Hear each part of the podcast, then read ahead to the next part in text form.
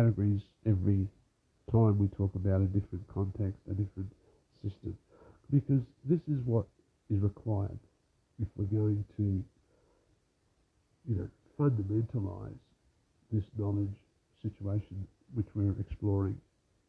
You know, this is what it is. This is how we. This is how this works. The the, the simple categories aren't really that simple to conceive of as oppositions.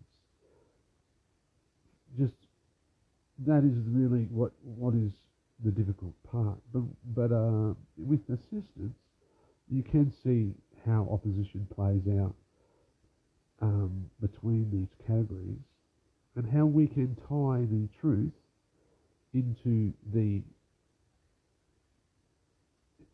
existence such as that you're experiencing it. Not that the truth has to be something that we experience after death or that we work through this material universe to overcome this material universe to find this absolute truth at the end of the rainbow. But that the truth is is the and it, this is another thing. Uh, it has to be true now. It, there's no real um, illusion. There's there's only what's true now. Is is everything that you're experiencing. This is all true. It's just that what you're calling it isn't what it is. It isn't what it is because of various mundane conceptions about it that we have. And no matter how advanced we think our science is or how enlightened we might think philosophy is generally, these are mundane, relationally mundane compared to even our spiritual conception, as which is a, a personal conception, uh, which is basically what we, we we should be preserving. Okay, because like to not preserve the personal is essentially to defeat, be, you're defeated already. Because if you are a human being, you you want to write out the list of things you cherish, you value in this life, and you will find that the things you cherish in this life are personal. They're they're the beings, the the the beloveds, the the others they're the, the self, and they are, in essence, that you would see anything but those lost.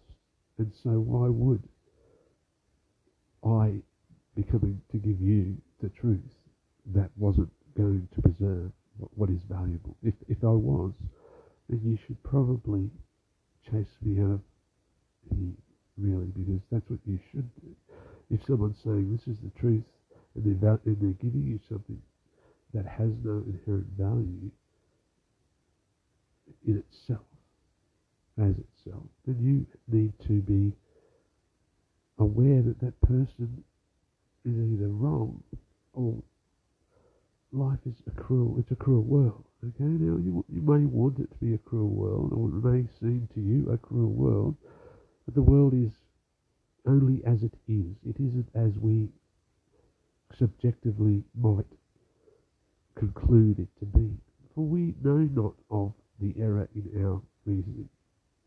And we aren't necessarily going to be right about the things we think about. We have childish approaches, very childish approaches, even at the highest levels of physics, even at the highest levels of government, even at the highest levels of philosophical elite. These are the great minds that have supposedly come and conquered through the narrative of the, the, the great philosophers. And why are they valuable? Why are they valuable when they haven't they've been atheist philosophers?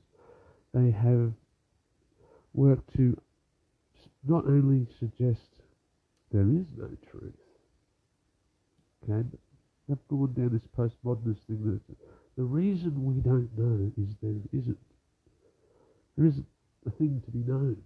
This is just our illusion that, that there is this knowledge. Okay? So, your postmodernist is, he's basically working off this fundamental absurdity that appears in the language. Okay? And so, throw them away, take them, grab all the postmodernists, throw the books in the bin because really, you know, what do you need them for? You, I'm saying to you, you don't need these guys anymore because they aren't even analytical and they aren't giving you anything valuable to cherish. No hope in that, okay? But this is this is different. This because this is a philosophy of hope in the truth and the freedom. Okay, it's made by the, like that by the Lord, and we're just sharing it. We just we just explored it. I've just been exploring away for decades and lifetimes before that, perhaps. You know, and it isn't necessarily an easy thing to do. If it was an easy thing to do, I don't see why it hasn't been done but I'm making it very easy here. So here's a here's a way of making something that is difficult easy. And this means that when you when I'm finished with you, you'll be a better philosopher than the philosophers that are in the world today. Because this is how you will be. You you must be more excellent than that what is in the world today they won't contend with you even because you will have understanding that they are being fundamentally confused by, confounded by. It's only once you work out how you're being confounded that you manage to not be confounded. And so that's what we're doing. Right? And once you, you realize that, you do realize it. You realize it and you go, uh huh, I see. Okay, I, we were, we were just talking about uh, what you value here. Now, when a person dies, there's a, we treat that person um, ethically before they die, and we treat them if they were alive, rather abominably, if they, once they're dead as a corpse, we bury them because they start to rot. Now, when we apply ethics to something or someone, which is essentially ethics is is uh, a rational system by which life is favoured over non-life. Um, and ultimately, life is favoured over non-life as per its various reasons why life would flourish. So, so your non-ethical um, activities revolve around life.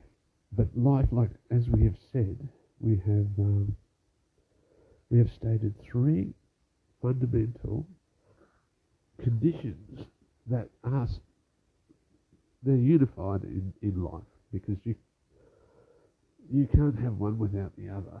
But they are, from where we are, we we can experience them as as diverse because we have a mind, right? So we have a mind, and we we can say life is to be conscious, and life is to sense your existence. Now you can't sense your existence without the consciousness, can you? And you can't sense your form, your freedom, without the consciousness. And you can't realize your your freedom without your existence. So how can there be a, a state of life that hasn't got its particular state, its particular description as I've described it? Now, that means life isn't essentially different because it's conscious and it exists, but still you are, you have a mind. And as we've discussed, with a mind, you must move in a progression just as you do through the day and the night. So as you move through the progression of your mind, which we've also discussed before, question, answer, question, answer, question, answer. What do you experience and how is this truth somehow dividable? How can I, or you, and uh, how can we understand this in a geometry? Because an, irrational geometry, which we are binding in into fundamental lateral and actual um, vertical, right? Contradictions because our geometry is a rationally funded geometry and it's a geometry of experience which we experience as facets of a whole experience which we have language which we use as a coordinate system so we can communicate to each other about our experience. And that works quite well. So we all use a coordinate system, we all use a language. You have a coordinate system just like what I'm explaining. Okay, now if, if my coordinate system isn't authentic, your coordinate system wouldn't be something similar to it and it it is similar to it because it is a you've you've got a coordinate system with your own la- language and meanings and context which explains the interpersonal relationship between the object and the subject. Okay, and all the um, propositions start. Firstly, we have questions which aren't um, they don't have a. We can't say if a question is true or false, and then we have propositions, which we can say is true or false, which we do say have. They have soundness in, as a logical form in in in them. Now, the premises of the propositions ultimately determine if the proposition is true or false, even if the proposition is um, true, sound, even if the proposition is sound, if the premises are false, then the proposition is only going to give you logic. So logic still comes in neutral here. Look, so we've got a, we've got the, we've got various um, terms and I, they keep coming up, popping up like, oh, look, that logic is neutral. And the truth determines whether or not that logic will work for you. Okay? Now, we are talking about consciousness. Now, is it, is it that we are going to get a scientist to explain consciousness to us? Is it? Because if if it was a scientist who was going to explain consciousness to us, they might be in possession of that, aren't they? Are they? Or be, because, I mean, they, they're the guys in possession of uh, heavy plutonium, and they can explain an atom to us, and we don't have plutonium, so of course they must have machinery, apparatus, where they can test that plutonium and tell us about that plutonium, because we need them, because they are essentially explaining a piece of nature that we don't have.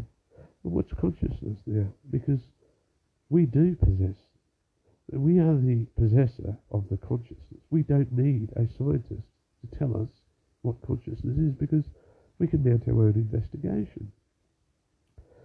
And what do we do? How do we approach what we possess? Now, when we have scientists, right, telling us the, the nature of consciousness, and we have philosophers telling us the nature of consciousness, and various people telling us the nature of consciousness. You do not need anyone to tell you about these things. Okay? You don't need to trust this opinion or that opinion. You need to get those opinions and fundamentally understand them as ontology based rational lines of reasoning which do which deliver a, a an illusion and a truth because the the illusion ultimately will be the consciousness given that your original premise is the obverse of the most subtle and ephemeral possession which we may encounter, such that the massive, uh, the massive um, coordination of the quantum physics particles, something akin to a quantum computer inside the brain that generates a communication creates the consciousness, and it's an illusion that, that there is this real consciousness. The consciousness is just the effect of the cause, which is, of course, as science is always going to tell you, a physical system. Now, you can, you will have evidence to, you'll have a rational evidence because of your line of reasoning about reality that will indicate that to you, even if you're sensible, okay? Because you've got neutral reasoning only. Your reasoning isn't going to save you. Your premise is what saves you. Your reasoning is just has to be sound. Now, sound reasoning can deliver an illusionary consciousness, but the premise is what we need to examine, and that's an ontological premise. We start our starting point, and this is why very intellectual people who have mathematical abilities well beyond mine and they have years of dedicated um, cultivation of knowledge with all the world has to throw at them and the best universities come up with total shite. Okay, they come up with a false story for the world that the world goes, mm, doesn't quite make sense or doesn't feel right and it doesn't feel right because it's false. Okay? That's false. It's a, a fallacy. A fallacy is when one puts in a certainty as a premise and then that isn't a certainty. And this is called a fallacy from ignorance. That is, essentially, the fallacy from ignorance is that the, the thing that science hasn't yet found because science hasn't found substance that it can, you see science finds a relative degree of substance and points in a direction with an arrow pointing there's a substance here which is a more pure expression of everything that is so we go down to our quarks our leptons our uh, muons our gluons our hadrons. And, and what do we find? I mean, we find quarks have a triangularity to them. So, you know, what, what do we have? A, uh, a progression, a left-handedness, a right-handedness. We have a charge, and we have a um, a non we have a a massless neutrino, and we have this and we have that. Now, what's a neutrino? You know, like I haven't indulged myself in particle physics, but I definitely could place these particles into another system if I wished, if I wanted to, if if I spent some amount of work doing so. But I haven't. But look, the same categories are going to appear because when you fundamentally tear apart something to its essence, as a quantum physicist has done, he's finding various um, create uh, fundamental structures. All right. Now, say with your wave particle duality, you're, you're, you've got identity and particle. Okay. Um, now, ontologically, the the wave that the scientist needs to put into his equation is it's not an it's an ideal category. Okay, but he he hasn't accepted that. Now, there's other things that have happened in our mathematics, like imaginary numbers. Okay, imaginary numbers and real numbers. You know an imaginary number is? Negative one. It's not a real number. It's not a real number, but it, we need this number to make a a real mathematical prediction, a real mathematical solution. So we've got a lot of strange situations arising within our mathematics, within our physics, and within our um, just science generally, as we, especially as we move to the extremes, which is a field, as the field is expressed, as I'm expressing it, because anyone moving to the extremes of the field is going to find especially someone like physicists, which are not just a people, but they're, that's a entire army of intellectuals, okay, um, who are trying to nut out strategies for a theory of everything, which they want desperately, um, because they they have their reasons, and it, it really isn't as important as it is to them, to us.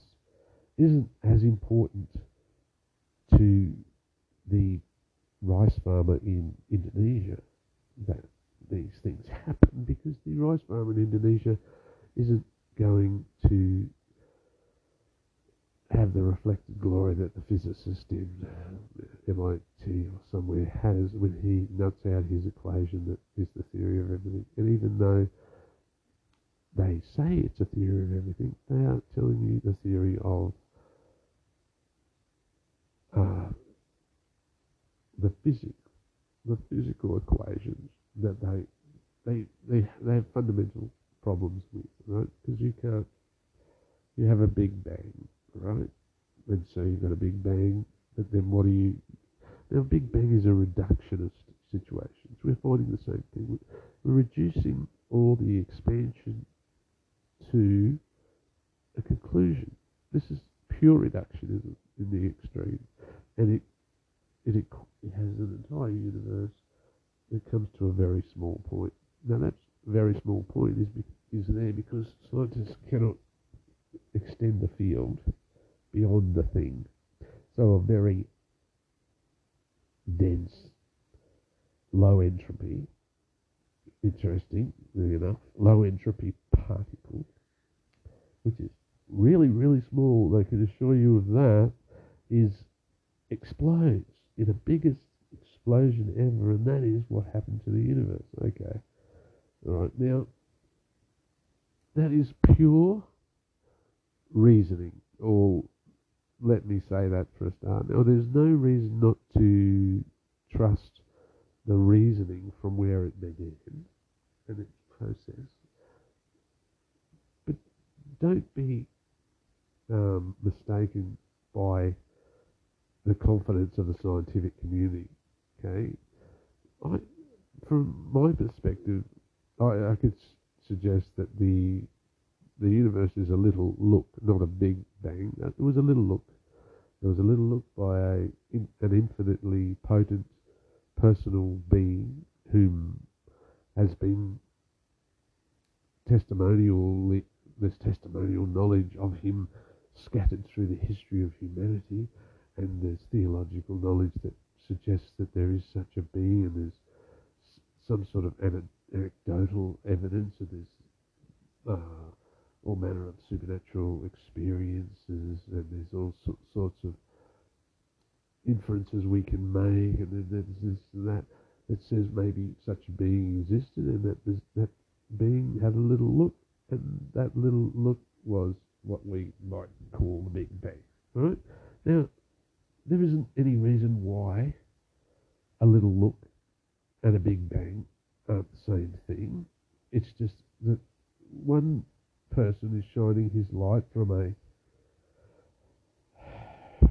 a different ontology and explaining a creation, and one person is shining his light from a different ontology and explaining his creation.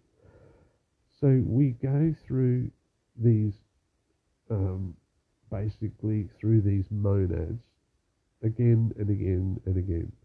And when we find the most elegant and the most functionally accurate predictive facilities, such as, let's say, wave particle duality, we find we're introducing into wave particle duality not just pure identity, okay? We're factoring in knowledge. We have to include knowledge because the the particle, the Schrödinger equation is such that while you're not observing the particle, it's a wave, and when you're observing it, it becomes a particle. So you can't ever know of it before you observe it. As you observe it, it becomes realized into its particle. Now, um, look, really, your your birth and death are something that you can use to understand uh, the particle phase of the the equation, and your life after death you can use to explain your afterlife, um, because here is the same set of expressions that have to be included in every system. Okay, no, not that they, they they could be included. Okay, we're not saying they they oh we could include them. We're saying they have to be included. There's a big difference between should or could and must need be included. All that isn't realised is that science doesn't realise it needs the equation. It needs include identity because science isn't in the in the in the process in the uh, occupation of being an epistemolo- epistemologist. Okay, a, a a field is justified in opposite by an opposite means as per where you are in the field. Just like because you've got an experience, you have a you have facets of experience. You don't justify your soul or your conscious. You don't justify your primary beingness as empirically. You you do experience your body, etc. But your body is somehow removed. It's a it's a thing that you can't control totally. You control mindly, but then you have a, a, a mind which you you think you can control quite well, and there again we we seem to have issue. But then, what you do you can control then is reducing very much there's, and the thing that you can you can control is at some point you can say, look, I want to put my finger here to that. Uh, I want to do, I can believe this or I can believe that. We think we can we can control the very most internal parts of ourselves, our beliefs, our attention. We can control our attention. We can control our the most fundamental under control parts of us, our eyelids, our fingertips, our breath to some extent. Alright, so the, the experiences you're having, you have justification for. But the, the justification for your experiences don't come in the same by the same means. So you have an epistemological justification or your knowing. You know because you know, not because science tells you you know, not because science has got some proof for you or some empirical evidence you know. You know because you know. Now that is not a weak justification. That is not a circular argument. It is a circular argument. It necessarily would be and is circular because there isn't anywhere for it to extend out away from its premise. It is it is holding firm to its premise. And this is all the the extension of a of an idea out away from its tautology, which is where we've we've gone before now. Matter is matter. Right? Matter is matter. Knowledge is uh, justified true belief. Uh, consciousness is uh, well, it's consciousness. Okay, well, identity is identity. A equals A. I is I. Anyway, it's a circular argument, but your epistemology is there justifying your necessity, the necessity. Now, every justification is an epistemological justification. Scientific evidence is an epistemological necessity according to these various reasons, which are, in this order, one, necessity itself, pure necessity. Two, rationalism. Three, empirical evidence. If you're if you're justifying a scientific reality, you'll even if it's irrational, it doesn't necessarily refute it, right? Now, but if you're expressing a logical um, justification, it has to fundamentally abide by a, a principle, which is the law of non-contradiction, essentially. Okay, all this logic, all this knowledge, all this extension out into mathematics, uh, construction of axioms, the laws of nature, they all abide by fundamental conditional justification here, ultimately. And now, someone's going to some expert is going to try to say otherwise to you, okay? But we're not going to, he's not going to make a proof. He's going to appeal to authority in some sense and go, this, this is the most experienced logician in the world, and of course, scientists know that logic is not, etc., etc. Don't believe them necessarily because I, uh, I, I would like to contend with them, but I, I'm not going to here right now because I don't know what arguments they're going to appear, uh, provide. And they, they can't essentially make argument because if you have no logic, then you cannot discern sensibly any matter. So a, a person cannot make an argument. It's it logic is so the arguments against logic are absurd, all right, and they are necessarily absurd. So you're you're undermining logic with pure absurdity only, and when you undermine something with pure absurdity, you end up with this feedback loop. We call it an absurd feedback loop, whereas the absurd continues to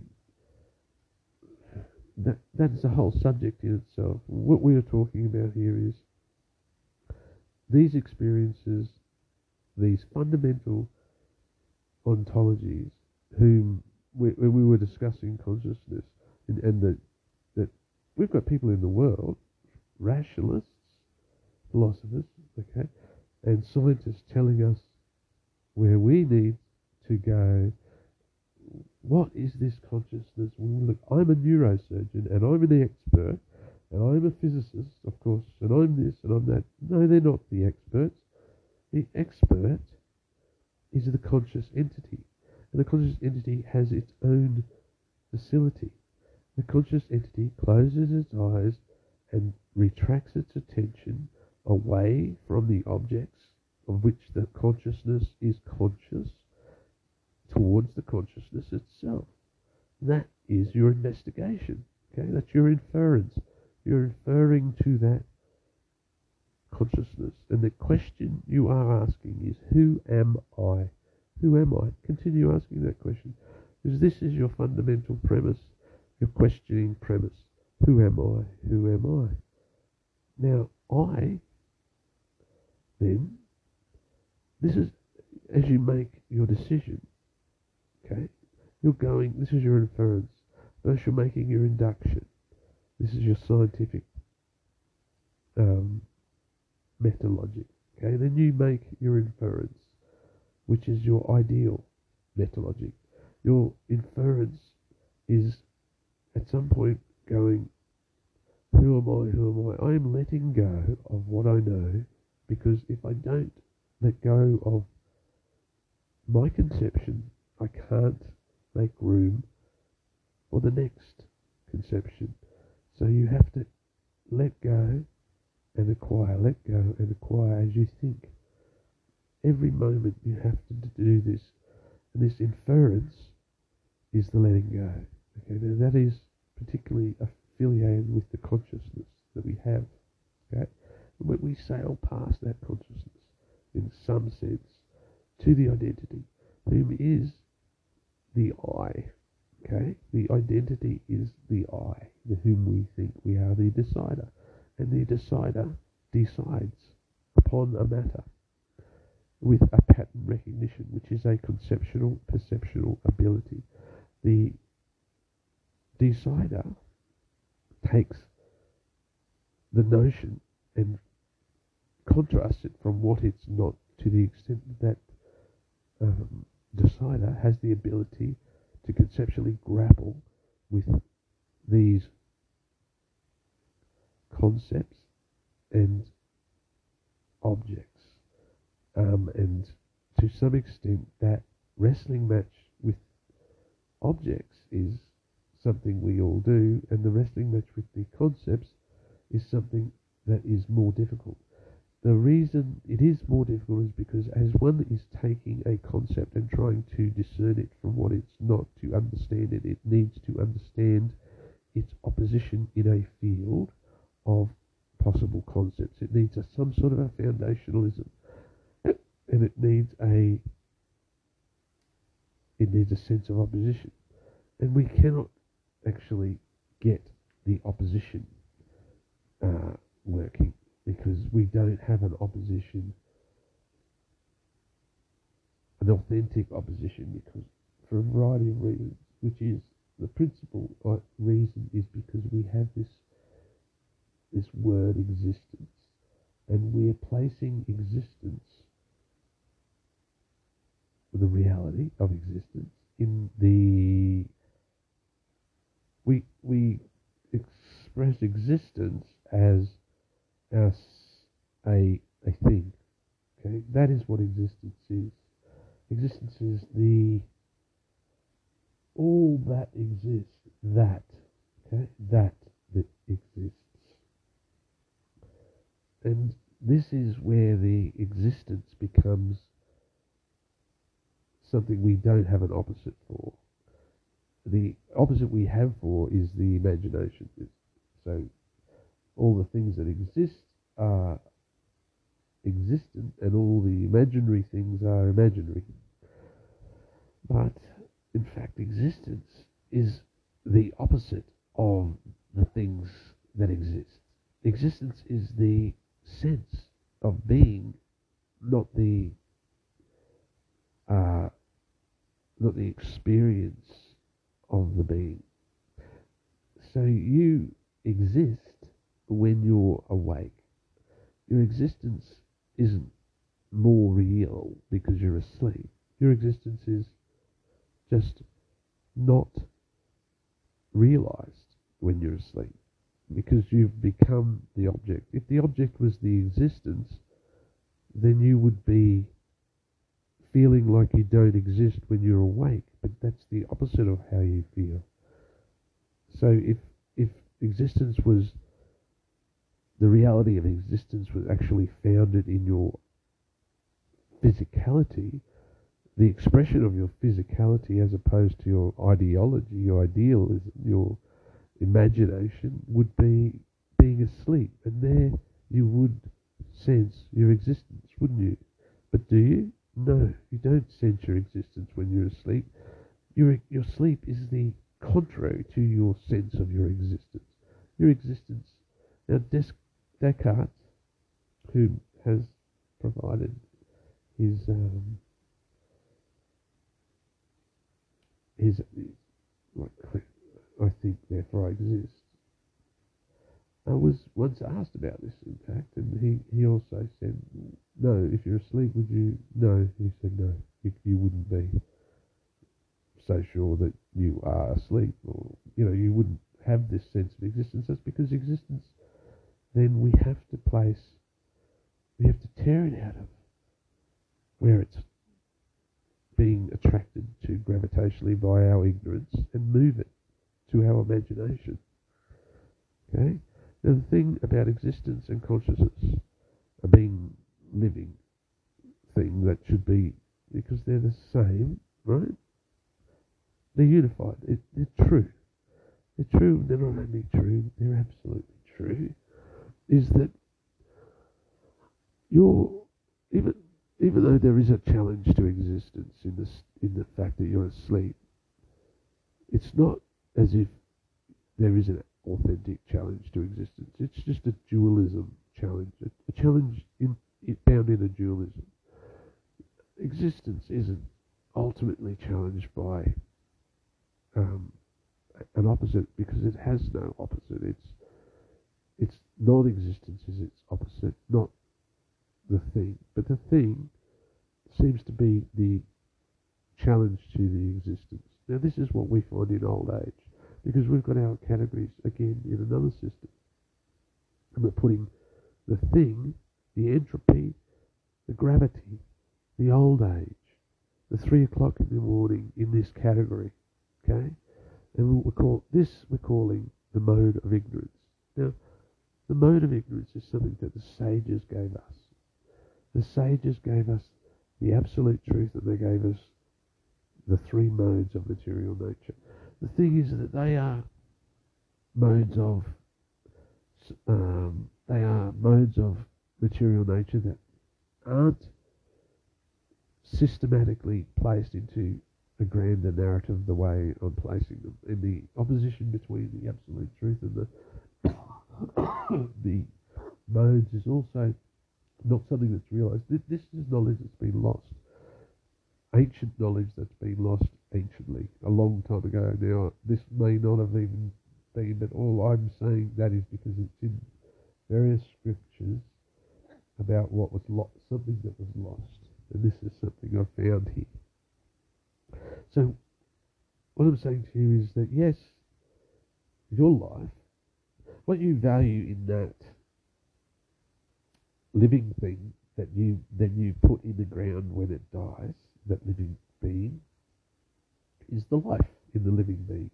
So you, but the life in the living being, you is the freedom the being has, the awareness of itself, and the consciousness, and the existence of its sense of its existence. Now, how do you,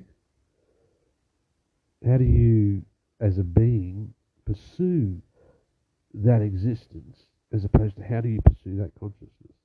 And what I'm saying to you is how we're going to get a lateral ideal, uh, an ideal, right? So we we've talked about a lateral rational contradiction across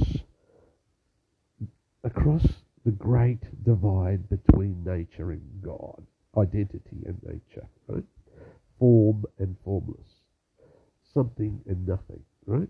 We we're going to take a we've got to get a we've got to get a, a lateral contradiction in the ideal realm, and how we're going to how we're going to do that, right, is to ex- explain that if, if you take a con- the consciousness and consider how you might pursue that consciousness, just like you're taking a bit of matter and you're pursuing that, because this is the same process, it's a reductionist, but it's a reductionist system taken in an appropriate mean, means in the epistemological quadrant of the inferring facet of experience, and you're going to pursue that consciousness, what are you going to do? You're going to meditate, huh?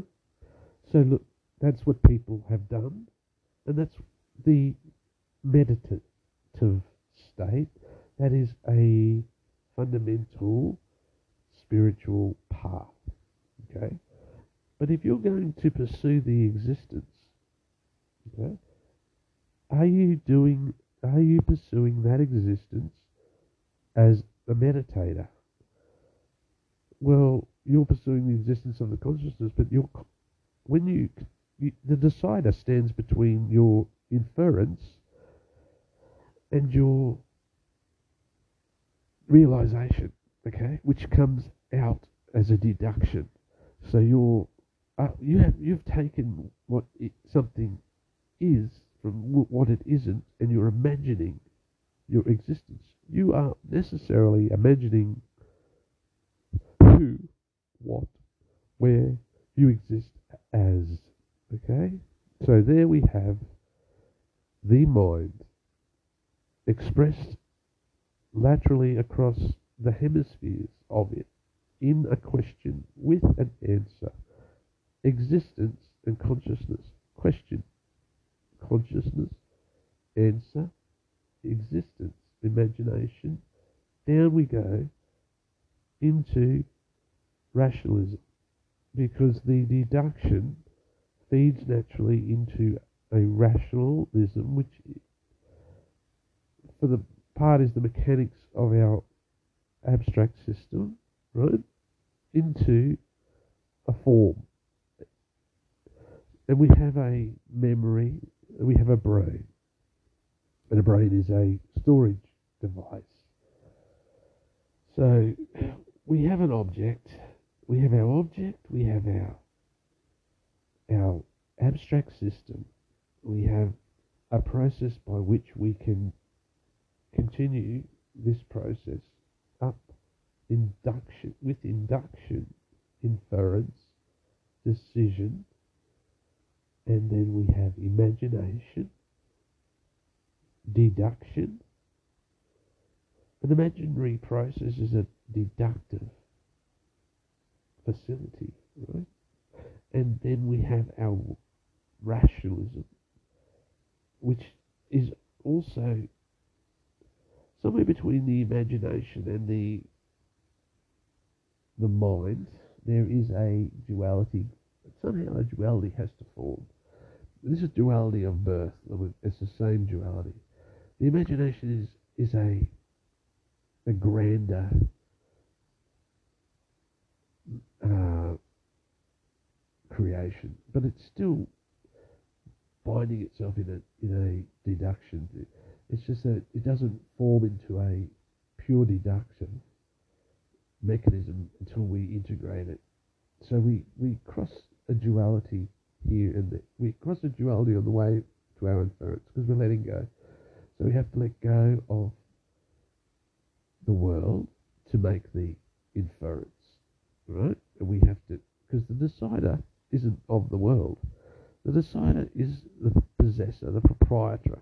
The world is the, the, the things of the world are the, which we think the world is, you know, the world owns the decider, but the decider in the world, the decider is the, is the only, it, it hasn't got the quantifiable um, evidence that it exists, okay? And it, you would think, oh, but the world is, is making a very impressive, quantifiable um, proof of itself. Yes, it is. But the, the decider is making a very strong, qualifiable proof of itself. And the, the decider isn't, doesn't need to quantify itself. If the decider quantified itself, it would be making a proof of the world. The, decider isn't there to prove the world, the decider is the opposition. The decider is what is resisting the world.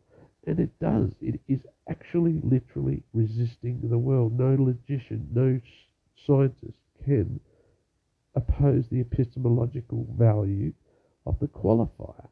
The qualifier and the quantita, the quanta, quanta qualia. Okay? Here's another terminology for us to explore. What hasn't happened is that the the idealist hasn't made his categories, hasn't divided the mind up into its imaginary and its inference, because there's a third, which is the mo- which is the part that we, how we make this fundamentally practical, because if we only have our categories of life being an expression of um, expression of idealism. We we've got this evidence here that we have this physical world, and we've got this other evidence that we've got an ideal world. But what we do actually have isn't such a thing. What we've got is a truth in the middle of this material world because we have a present moment. We don't. We have a past we have a future, we have a present, and we have a um, a freedom in this world, and we have a form. Now, a form is a pattern, but it's it it and it's perhaps more we could say a sound makes a form. So you've got a you've got a thing in itself. You've got a a mathematical equation, and in the middle you have a, a sound, a vibration, or a, a resonance. Now, some, in this situation, we, we, we are looking for a means by which to um, we have to make this fundamentally cause and effect. We can't have a an idea just being a thing, right? So we have to be enough, practical enough, not just a philosopher. We have to, you know, satisfy this scientific uh, affiliation. Somehow we've got to get this thing to create this illusion, and we have to somehow break this illusion down because, I mean, not only is matter only a sixth of the entire universe, Uh, the mass in the universe, the, what we know of is matter, the suns, the stars, the black holes, but the the experience of a particle that we have as a wave particle duality is still really only a sixth of the equation that science has even given us of what a thing is. The equation the scientists have given us of a thing is is a pure duality, right? So it's it's not unconscionable for us to embrace duality. Scientists aren't dualists; they can't be dualists because they haven't got an ontology to support their obverse duality. And philosophers are dualists, but they don't really have an ontology to support their obverse reality because when they create a set of realities with two obverse ontologies in it, that set of realities becomes absurd by the opposition in it. Now, this is always going to be the problem that a, a, real, a reality theorist, although I don't know if there's many of them around anymore, but is going to uh, face. Okay, so I'm a reality theorist, but I'm not a theorist. A theorist is a scientist. I'm a I'm creating axioms here. These are laws of thought that are axioms. Because you don't build a theory of mind, you build a axiomatic rendering of what is a picture of mind. Anyway, look, I have only an hour at a time here, and I'm, I think that's a fair call too, because I'm not wanting to um, fry brains. So uh, look, I'm, I don't, I don't think we even got to what I was starting to talk about, but I'll continue on another day. But Hare Krishna.